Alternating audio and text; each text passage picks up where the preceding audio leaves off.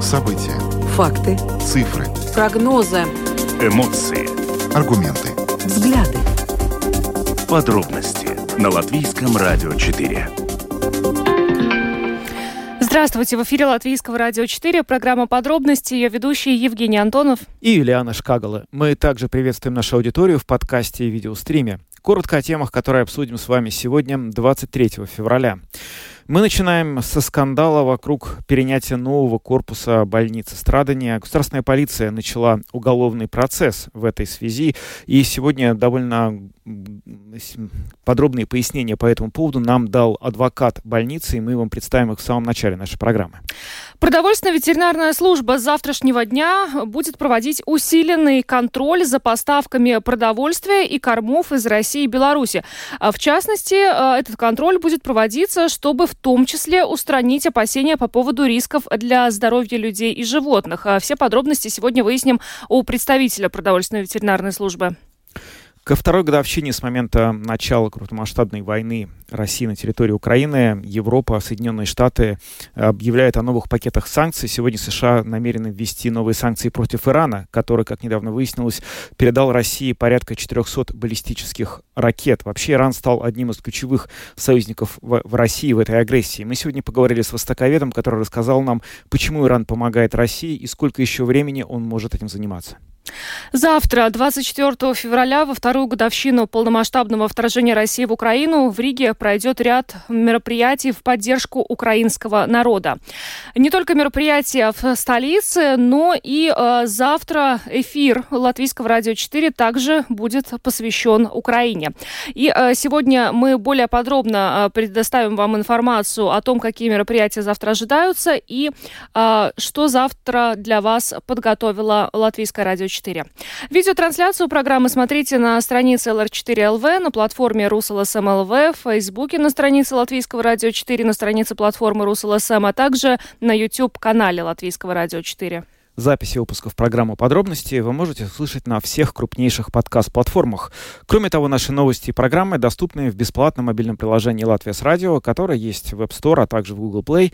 Ну и по традиции наш WhatsApp 28040424. Пишите на него в течение всей программы. Ну а теперь обо всем по порядку. Подробности прямо сейчас –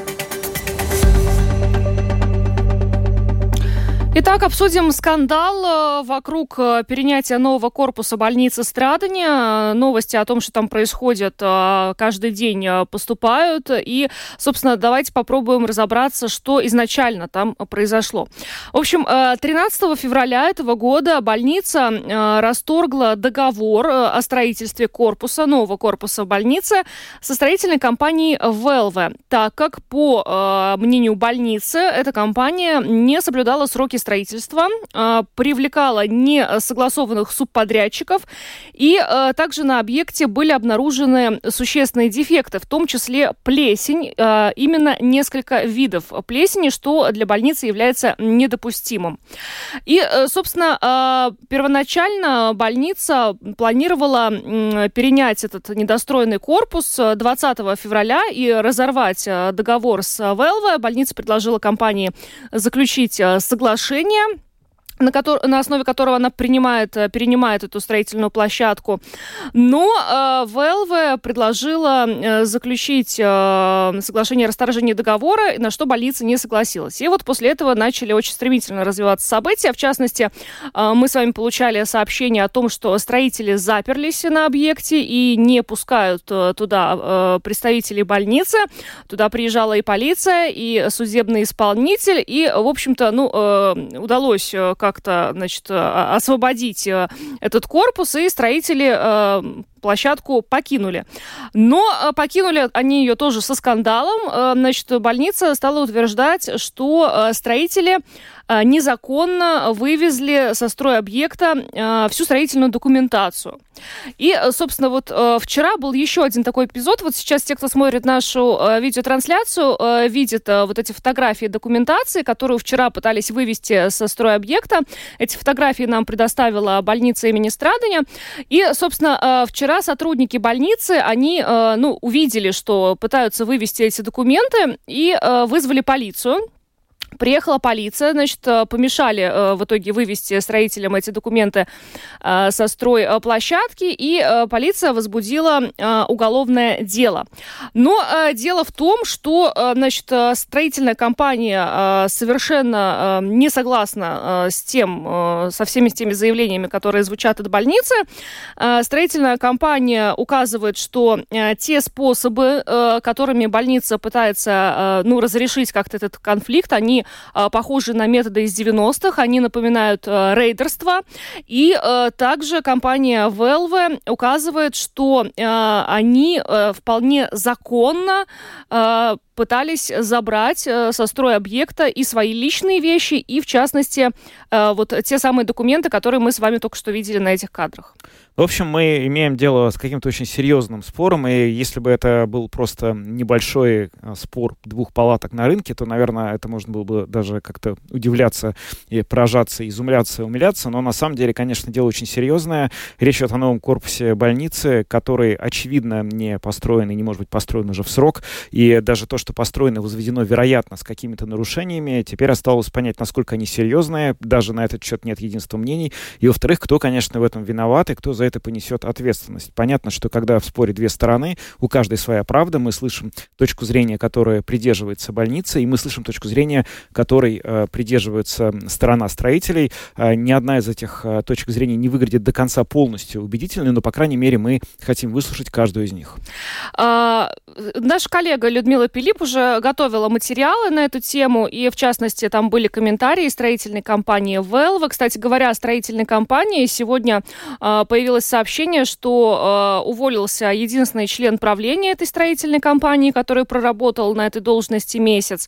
Но, собственно, э, сегодня э, комментарий по теме, э, и в частности, э, ну да, нам дал присяжный адвокат, который представляет э, клиническую университетскую больницу имени Страдания, Бена Бутулис, и он также прокомментировал нам те, все те заявления, все те э, обвинения, которые звучат со стороны э, строительной компании Велве в адрес э, больницы страдания. Давайте послушаем этот комментарий.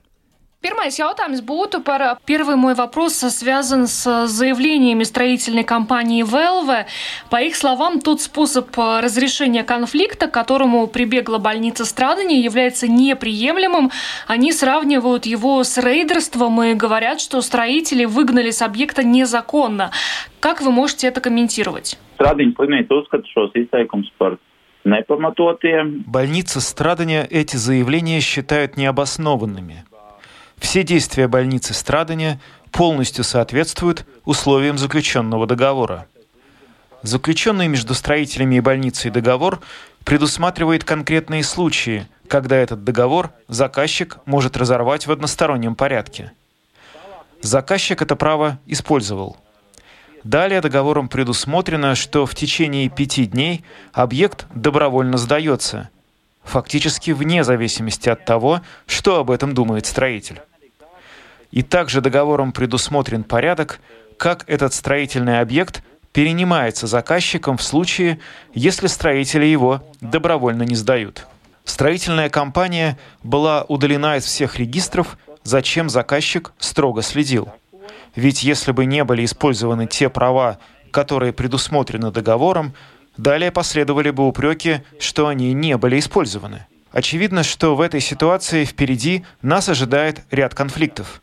Строители будут обращаться в суд. Но владелец, который в одностороннем порядке разорвал договор, действовал согласно той процедуре, которая была прописана в договоре. Поэтому мы не согласны с заявлениями строительной компании. Par to ситуацию pazudušiem. Что касается пропавших и вывезенных документов, что это за документы? Сейчас очень много неясностей. Ряд документов, скорее всего, был вывезен, мы это сейчас по факту видим, за период добровольной сдачи объекта. Далее, во время перенятия объекта было зафиксировано, и это зафиксировал судебный исполнитель, что строительная документация находится на объекте. Строителям было позволено, это было важно, забрать с объекта свои личные вещи. А на следующий день мы констатировали, что под прикрытием вывоза личных вещей они пытались вывести и строительную документацию – которая является собственностью заказчика. Эту документацию заказчик передал строителям на то время, пока они занимаются строительством на этом объекте. Ну и когда было констатировано, что они пытаются вывести документацию, мы это не допустили и в соответствии с законом вызвали государственную полицию. Сотрудники госполиции провели соответствующие действия, чтобы строители не вывезли эти документы. Izņemta apskatai. Bet пagaidām, пока неизвестно, начала госполиция уголовный процесс в связи с попыткой вывести документы или по каким-то другим причинам? По имеющейся у нас информации, уголовный процесс связан именно с документами. Посмотрим, как будут развиваться события. В любом случае, это связано с документами объект был перенят, и не должно было быть никаких споров по поводу того, что документация является собственностью заказчика. Заказчик эту документацию заказал, заплатил за нее. Поэтому это была попытка вывести с объекта собственность заказчика. У меня сейчас нет никакой информации о том, как этот процесс квалифицируют – присвоение или что-то еще. Nezinu. Es sapratu, насколько я понимаю, есть еще и технические проблемы на объекте с несущими конструкциями, с плесенью. Кто эти проблемы теперь будет устранять и кто будет платить за их устранение?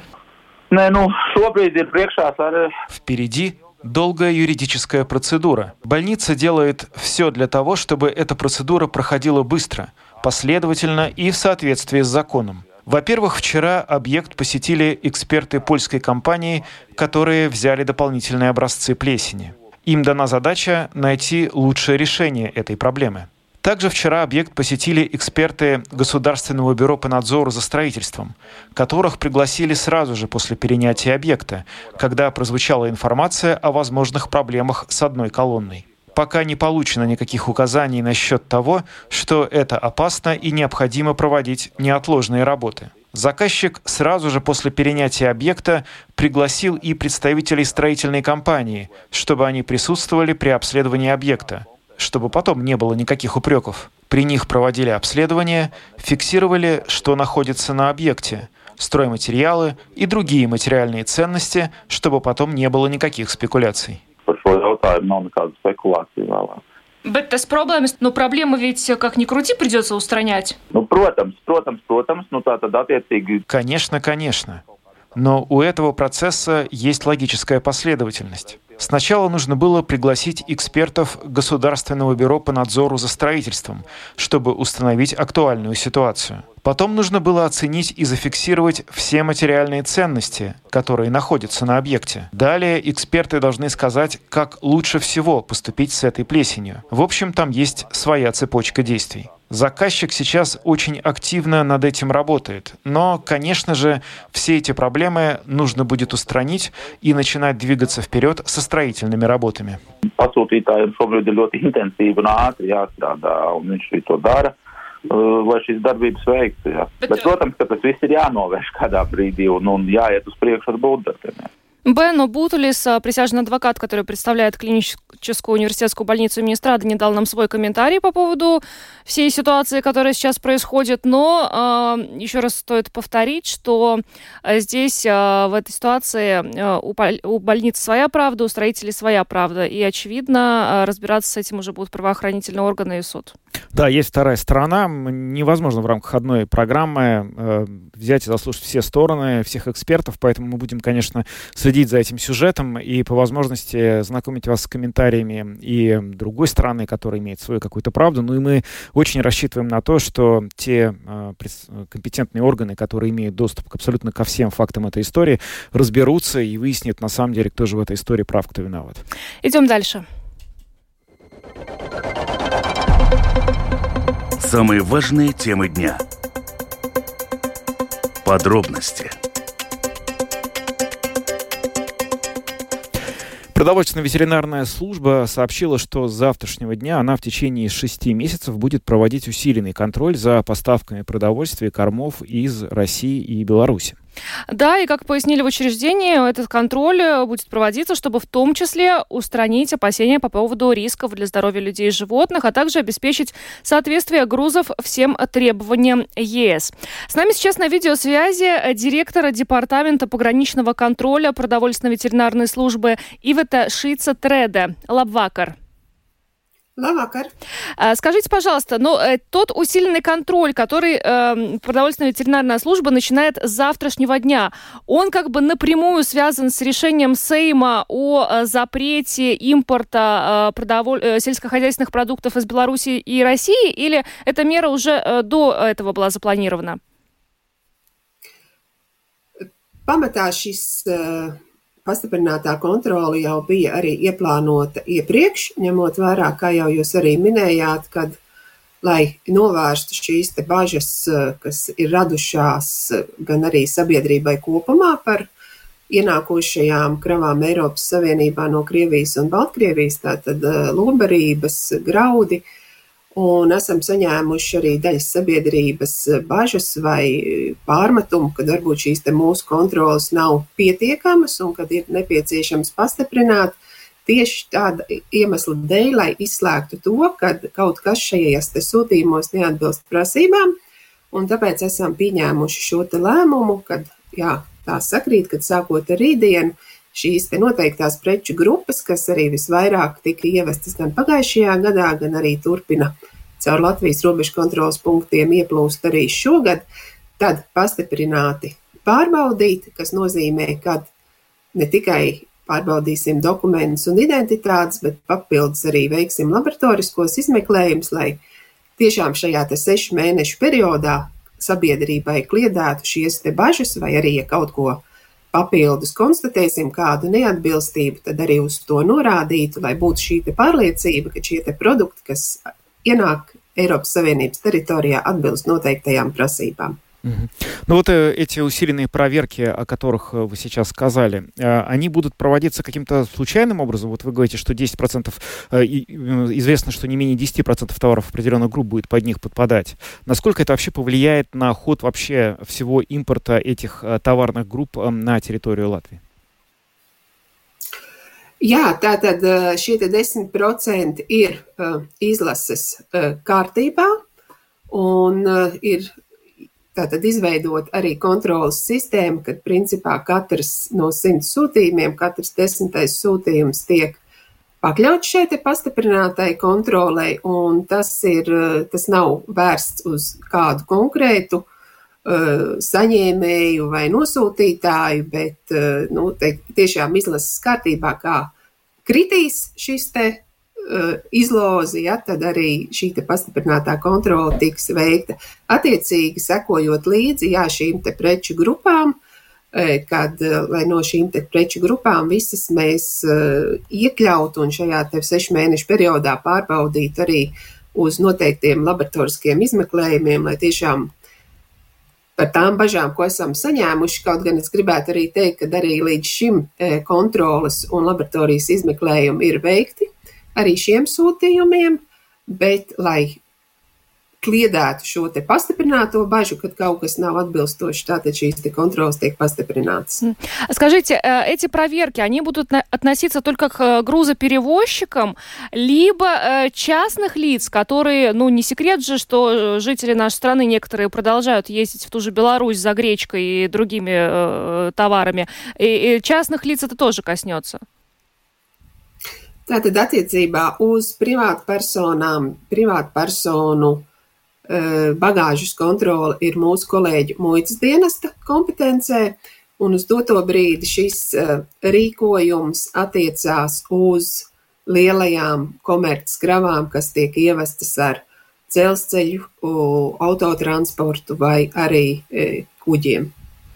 А еще у меня такой вопрос. Вот э, вы сказали, что очень много поступало вам сигналов. Люди все-таки опасаются, что, возможно, э, эти товары, которые поступают из России и Беларуси, они не соответствуют тем критериям качества, которые установлены на территории Европейского Союза. Но опять же, я хочу вернуться вот к тем э, людям, которые по каким-то причинам выбирают ездить в Беларусь за гречкой. Вот, может быть, вы могли бы объяснить, ну, так скажем, доходчиво, в чем разница качества товара товаров в России и Беларуси с качеством товаров, которые производятся на территории Европейского Союза?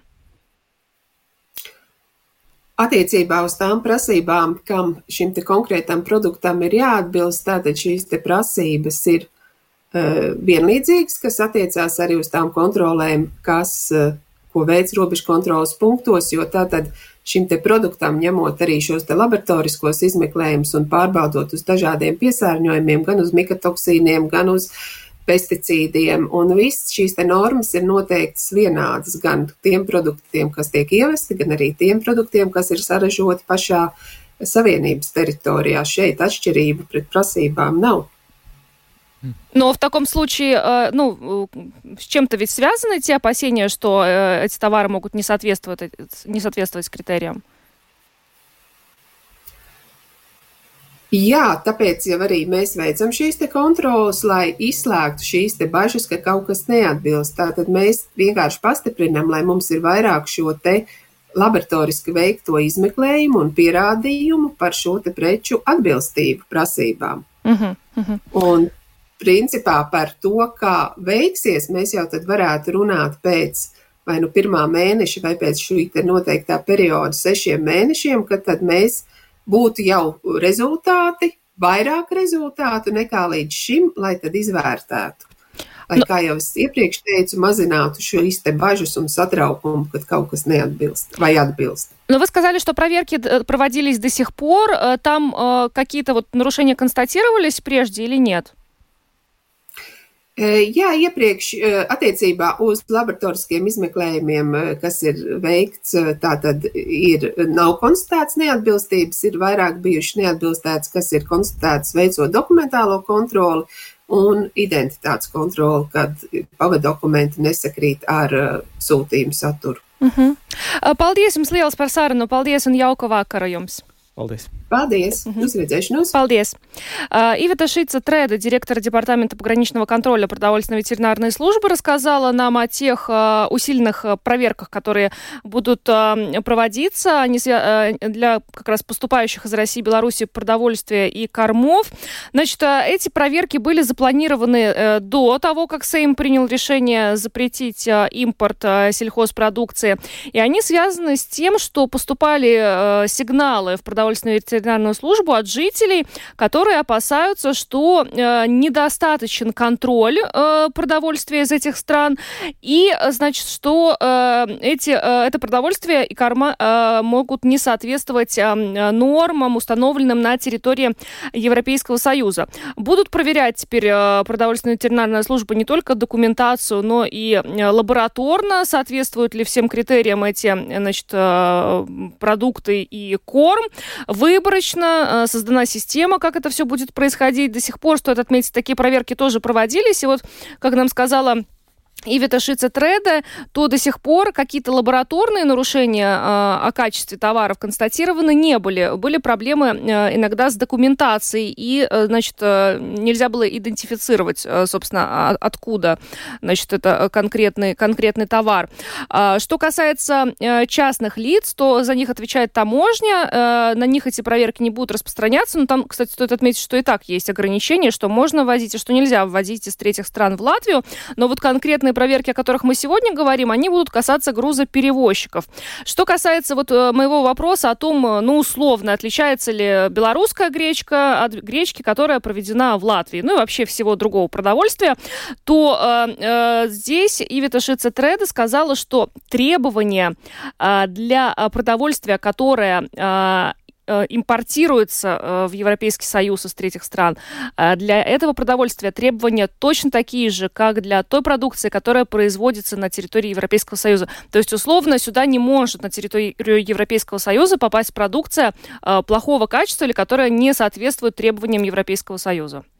Да, ну, в общем, эти проверки начинаются завтра. Будут они проходить, э, как мы услышали, на протяжении шести месяцев. И за эти месяцы, когда эти планерки будут идти, мы узнаем, на самом деле, есть ли действительно серьезные какие-то основания для этих опасений, что поступающие товары, корма, э, продовольственные товары, они действительно ниже качеством, чем это соответствует требованиям Евросоюза. Ну, вероятно, если проверки выявят, что действительно товары ниже качеством, ну, как бы будут приняты меры к тем, кто их завозит. Но здесь еще раз стоит напомнить, что накануне буквально Сейм э, в окончательном чтении принял поправки к закону, запрещающие импорт сельхозпродукции э, из России и Беларуси. И вот э, сейчас буквально пришла новость о том, что э, Министерство земледелия уже передало на согласование э, целый вот э, проект правил, где определены конкретные наименования продуктов, э, которые в, в дальнейшем будет запрещено ввозить в Латвию из России и Беларуси. Ну, там очень большой список.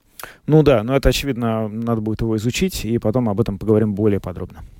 Идем дальше. Самые актуальные темы дня. Подробности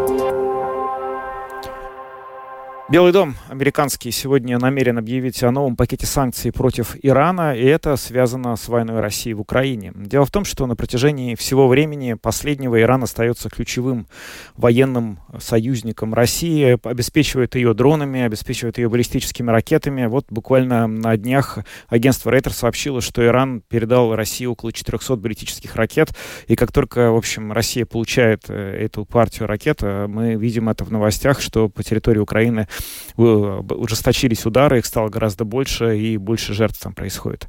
На самом деле проблема с этой иранской помощью очень большая, и никто толком не знает, э, что вообще с ней можно сделать. Для того, чтобы попытаться как-то оценить масштаб этого явления и вообще причины, э, почему оно имеет место, мы сегодня обратились к известному востоковеду Руслану Сулейманову, который хорошо разбирается в событиях на Ближнем Востоке, ведет соответствующий телеграм-канал. Вот что он нам рассказал.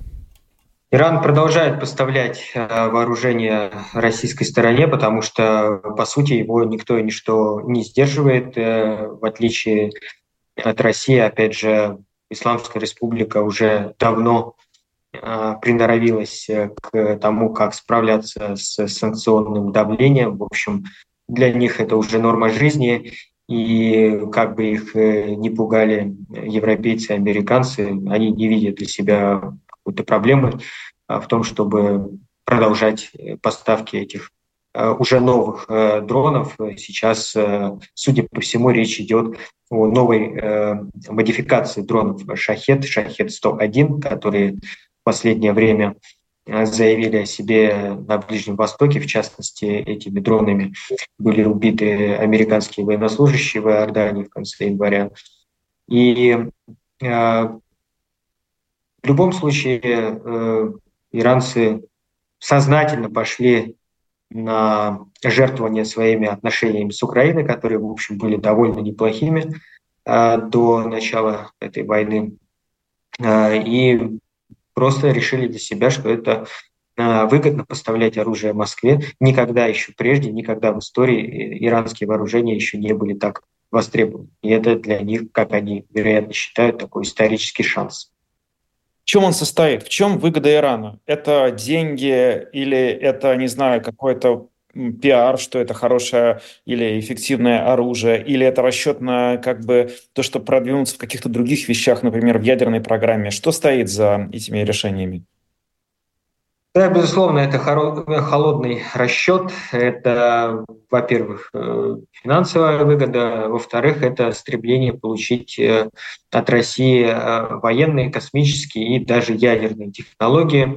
Но, судя даже по заявлениям иранских чиновников, они, мягко говоря, недовольны тем, как российская сторона делится своими вооружениями. Вот даже пресловутые самолеты Су до сих пор не поставлены в Исламскую республику, хотя договоренность по ним была достигнута еще при прежнем президенте Хасане Рухани. А, и тем не менее, с этим сотрудничеством э, в Тегеране связывают очень большие надежды, очень они хотели бы заполучить да, и э, доступ в том числе к космическим технологиям, а, Дмитрий Рогозин еще в бытность а, главы Роскосмоса посещал Иран и говорил пафосные речи о том, какое будущее а, у Москвы и Тегерана именно в космической отрасли. Но это все слова, конечно. А на практике пока что иранцы не получают того, чего бы они хотели получить от, от России. Но, тем не менее, Москвы есть зависимость в определенной степени, и иранцы это тоже понимают. Нет альтернативы на сегодняшний день у российской армии вот этим дронам, вот этим беспилотникам. Не случайно в Татарстане даже возводится новый завод при поддержке, при посредничестве иранцев по возведению вот этих беспилотных ракетов.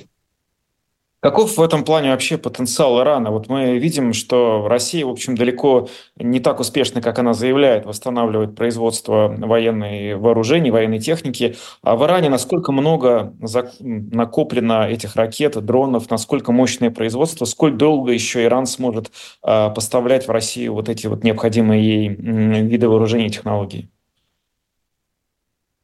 О военно-технической промышленности Ирана довольно трудно судить, потому что это весьма закрытая информация, но из открытых источников мы понимаем, что такие возможности у Исламской Республики есть, и она э, может э, обновлять свой э, потенциал. И, как мы видим, она действительно поставляет России вооружение с завидной регулярностью, и случайно западные СМИ периодически сообщают о новых поставках. Э, там э, речь э, поначалу шла о сотнях единиц тех же беспилотников, сейчас уже даже о тысячах. Да, то есть у Ирана есть возможности, и они могут себе позволить продолжать это делать. Это опять же следствие того, что Исламская республика приспособилась к вот этой жизни в условиях санкций.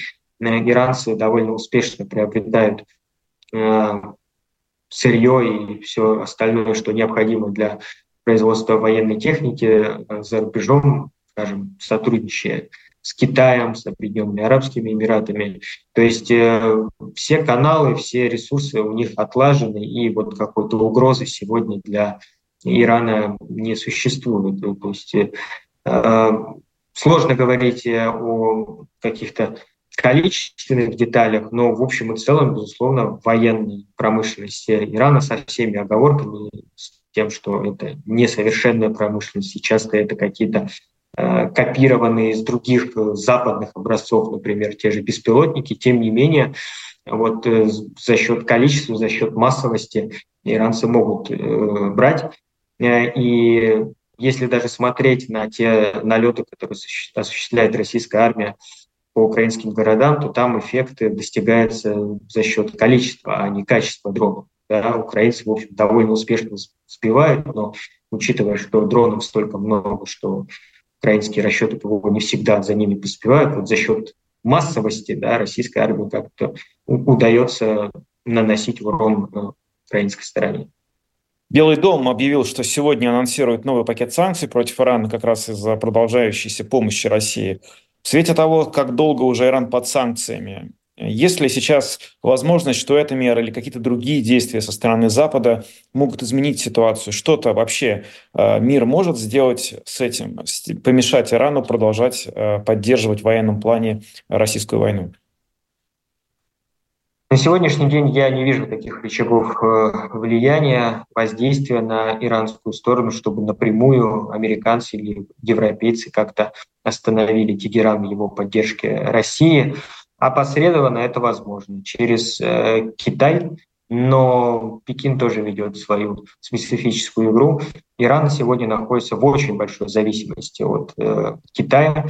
Примерно 90% нефти, которую продает Иран, эта нефть поступает э, именно в Китай.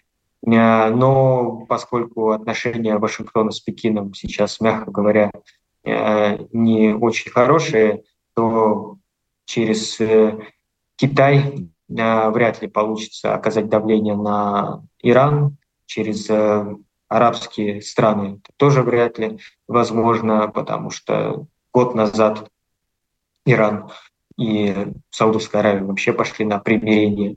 Так что здесь нет такого пространства для маневра, чтобы вот как-то к чему-то принудить иранцев. Если бы такие рычаги были, то, наверное, уже бы увидели в действии.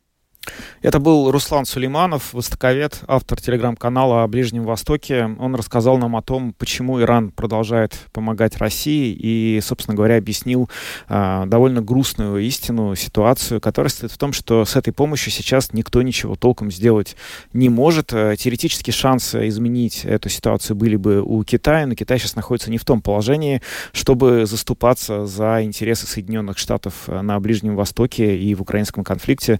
И как-то Э, отговаривать Тегеран от того, чтобы продолжать поставки, и это приведет нас к тому, что, к сожалению, Иран, видимо, будет поставлять России оружие столько и в таком количестве, пока это ему будет выгодно и интересно. Ну, о том, как э, завтра э, будут, какие мероприятия завтра будут посвящены украинскому народу, мы поговорим далее в нашей программе. Латвийское радио 4. Подробности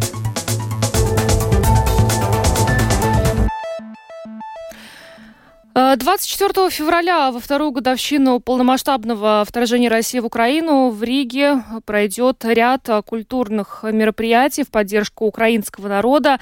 И э, сейчас предлагаем вам об этом э, подробнее послушать в материале Алисы Орловой для программы «Домская площадь».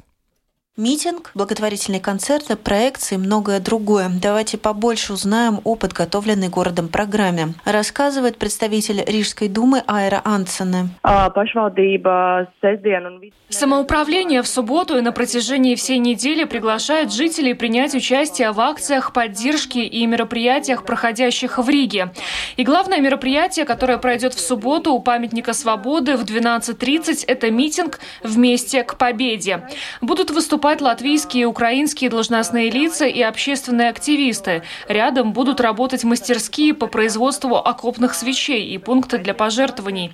Участников митинга приглашают приносить флаги Украины и Латвии, использовать цвета украинского флага в одежде, приносить желтые и синие цветы и свечи, которые можно оставить у памятника свободы и у посольства Украины. Также приглашаем всех увидеть посвященную Украине аудиовизуальную проекцию на фасаде Рижского Чешского дома конгрессов, созданного международно известным чешским художником по свету Алексом Довисом. Одной из главных особенностей художника является создание граффити люминесцентными красками. Также в субботу с наступлением темноты будет подсвечиваться памятник свободы в цветах украинского флага. В субботу в 18.30 в Латвийской национальной библиотеке состоится благотворительный концерт вместе с Украиной. Известный Влад Латвии музыканты таким образом выражают свою солидарность и поддержку украинскому народу, говорит участник концерта, пианист, основатель фестиваля «Свободы» Андрей Осокин. Разные музыканты разных жанров а, будут исполнять музыку, а, украинские песни, музыку украинских композиторов, свои песни. И это будет как такой, с одной стороны, красивый концерт, с другой стороны, действия эм, в поддержку украинцев. Будут принимать участие латвийские музыканты замечательные, Ральф Эйланд, э, который тоже очень много делает для Украины, и мы с ним будем играть даже одну песню вместе, которая называется «Ой, Юлузи», «Червона Калина». И там также будут эм, другие группы, э, например, группа «Огас», Мария Наумова, Интербусулис, я продолжаю испытывать очень сильное возмущение от того, что эта война а, случилась, и от того, что она продолжается, и продолжается так долго, и от того, что умирают люди, и от того, что творится беззаконие и нечеловеческое насилие на территории Украины. И, на мой взгляд, это ужасно. И любой человек э, здравомыслящий, любой человек, который, а, для которого какие-то идеалы человечности, какие-то моральные ориентиры, не пустое слово, мне кажется, должен быть возмущен и должен думать о том, как эту войну а, закончить, как освободить Украину и как помочь тем людям, которые попали в очень а, страшную ситуацию не по своей воле. Акустический концерт «Stop the War» музыкальной группы Рига Реги в субботу пройдет в культурном центре Имонта, рассказывает лидер группы Рига Реги, мультихудожник Хорен Сталбе. В этот раз выступим малым составом, э, то есть э, вдвоем, но репертуар будет весь точно тот же самый, который посвящен, как и вся музыка регги, равенству, братству и так далее. Мой призыв к человечеству все посвящено одной идее последние 20 лет под именем Stop the War. Потому нас и пригласили выступить, потому что мы являемся как бы такими людьми, которые ассоциируются Латвией с этим Stop the War, Make Peace and Love. ЮНЕСКО внесло музыкальное направление регги в список культурных нематериальных сокровищ. То, что дала Ямайка, это музыка регги, которая всегда становится на сторону справедливости и равенства. Начало концерта в 19.00. И из таких, которые могут знать э, слушатели ваши, я думаю, Get Up Stand Up Боб Марли, которая именно говорит о этом, что мы должны восстать за свои права. Потом еще мы будем играть Макс Ромео, есть такой исполнитель. И еще, конечно, ряд произведений, которые наши дают повод задуматься. И в заключение я могу сказать такой, как как я подписываю многие свои видео и так далее, способность видеть красоту – это дар на мир смотреть с любовью. В 15.00, чтобы почтить память погибших на войне в Украине, в Рижском Домском соборе состоится церковная служба. Не остается в стороне и художественное сообщество. Украинская художница Мария Зинькова рассказала, что на аукционе посольства Украины в Латвии, который пройдет сегодня, в пятницу, 23 февраля, будет выставлена ее работа. Это уже вторая акция посольства Украины в Латвии. А, это благотворительный аукцион, деньги которого отправляются на а, оборудование машин скорой помощи в те регионы Украины, в которых э, ведутся боевые действия. В этот раз берет моя работа, это живописное полотно, посвящено пейзажу Украины, собственно, это называется «Золотое поле». В Латвийском национальном художественном музее в субботу будет работать мастерская текстильных принтов с дизайном художницы Элины Браслани. В музее декоративного искусства и дизайна пройдет мастер-класс по изготовлению значков и брошей в цветах украинского флага и с этнографическими мотивами. В музее Рижская биржа проведут мастерскую «Сила подсолнухов». В 18.00 в Риге пройдет акция памяти и поддержки «Путь света для Украины», в ходе которой жители приглашают принять участие в символическом свете световом шествии. Акция начнется на Домской площади. Еще раз с программой мероприятий и акций дня можно ознакомиться на сайте riga.lv. Ну, а теперь мы расскажем вам, а, что для вас а, подготовила а, Латвийское радио 4 завтра, напомню, во вторую годовщину полномасштабного вторжения России в Украину. Утренняя программа «Домская площадь» в этот день решила рассказать о человеческом лице войны. Коллеги с «Утренней Домской», ведущая Елена Вихрова, пригласили в гости людей, кто вынужден был бежать из Украины в Латвию, тех, кто не только не отчаялся, но и нашел здесь, в нашей стране, новые смыслы, открыл для себя новые горизонты и достиг определенных высот. Артем Качарян, который стал оператором латвийского телевидения и снял документальный фильм о войне, это Елена Рюмина-Орехова, которая полностью поменяла сферу своей деятельности и создала коллекцию модной одежды. Это Анастасия Василенко, певица из Мариуполя, участница латвийского X-фактора, которая растрогала жюри, исполнив авторскую песню на латышском языке. Кроме того, на связи с Субботней Домской будет Киев. Узнаем, чем живет город сегодня. А наша коллега Людмила Пилип вспомнит, каким он был год назад, когда она отправилась в командировку по городам Украины. Кроме того, завтра в 9 утра э, высшие должностные лица Латвии и Государственная канцелярия призывают э, провести минуту молчания, чтобы почтить память жертв этой войны. Минута молчания будет в эфире Латвийского радио 4. А в 12.00 э, в эфире общественного общественного радио, латвийского радио, прозвучит гимн Украины. Ну и, конечно, расскажем о эфире программы «Подробности». Завтра у нас специальный эфир эм, вне обычного графика, но мы выйдем в прямой эфир в обычное время. И наш спецвыпуск э, будет посвящен э, двум годам войны в Украине. Мы в ходе этой программы попытаемся подвести какие-то итоги, посмотреть на то, что настоящему дню мы можем сказать о том вообще, кошмаре, который творится в Украине на протяжении этих двух лет.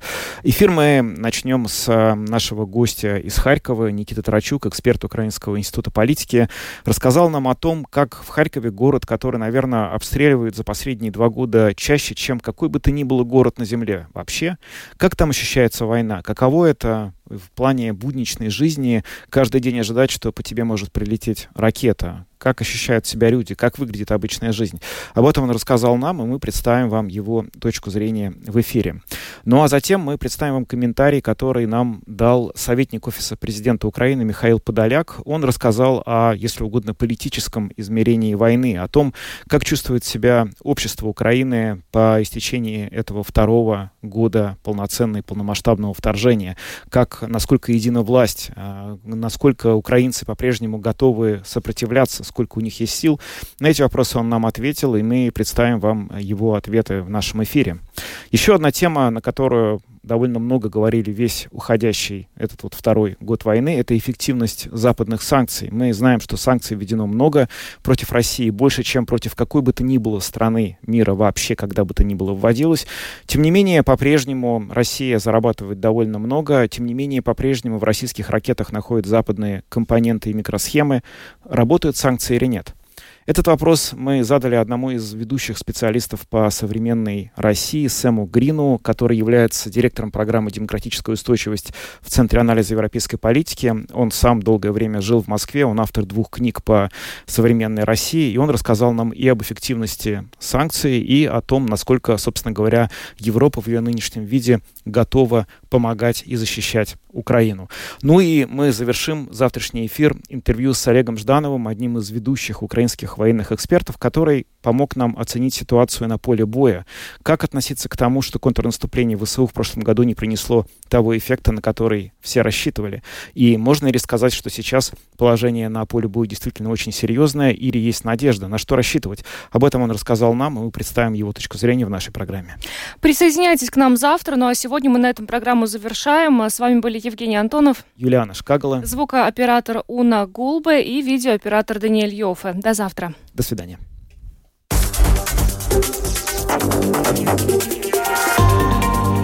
Латвийское радио 4.